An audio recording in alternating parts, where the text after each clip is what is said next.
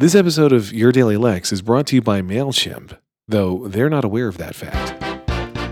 Your daily Lex. But if you go, you know, buy some MailChimp, make sure you tell them Lex Friedman sent me over on Your Daily Lex. And uh, maybe they'll give me a kickback or something. I don't know. Don't hold your breath because it makes it harder to breathe. Uh, so, Twitter. Let's talk about Twitter. Um, there are one of my favorite features on Twitter, or uh, on Twitter, and as implemented by Tweetbot, my preferred Twitter app of choice, uh, is the ability to disable somebody's retweets. Uh, I don't hate everybody's retweets, but I hate some people's retweets. Um, and when you can just disable those retweets, so you never see retweets from that one user, not retweets of them, but retweets by them, it's wonderful.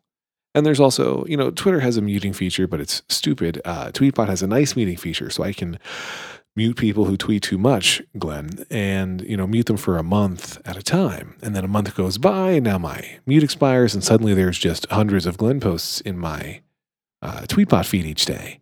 And eventually, I'm like, well, I'm going to have to mute you again. One feature that's in Tweetbot, at least in part because of me, because I lobbied the developers to do it, and they said, we don't think anybody would want this. And I, th- I said, everybody will want this, try it. And they did try it. And of course, it went to all of their uh, versions for both the Mac and iOS. Uh, but when you mute, you can have it immediately remove that person from your timeline.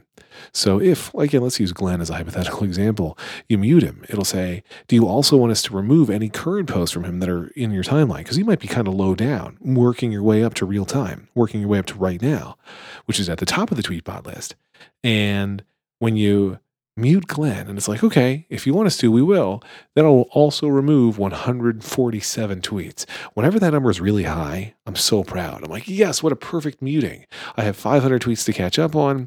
I'm muting somebody with 173 of them. Now I have way fewer. I'm not going to do the math. I don't do math in my head, but now we have way fewer tweets to go through, uh, which is great. So but then you get to a point where, hey, I've disabled this person's retweets. I've muted this person. Why am I still following them? And, you know, there's a sense of uh, not obligation, but it's a sense of friendship, right? Glenn would be sad if I unfollowed him. So I keep following him, even though I don't actually follow him, right? I follow him, but I don't read what he tweets, except for once a month when he gets unmuted. And then I see, you know, maybe if I get him at a good day, meaning he's busy with work or something, then he might tweet a little bit less, like only 80 or 90 tweets in the day. And then I can keep him in there for a little bit. And then it's as soon as he picks up his normal tweeting volume, like, well, back into the mute jail you go. Uh, and it works out because Glenn feels like he's got his 80 bajillion followers, and I feel like I've got a manageable timeline. I would, though, love to see, I would love to see uh, the number of people who do mute Glenn. um, I don't know why Glenn is my go-to example. Oh wait, yes I do. It's because he tweets way too freaking much. Now I say he tweets, he tweets way too freaking much, but um, who am I to tell Glenn how to use Twitter? The answer to that question, of course, is Lex.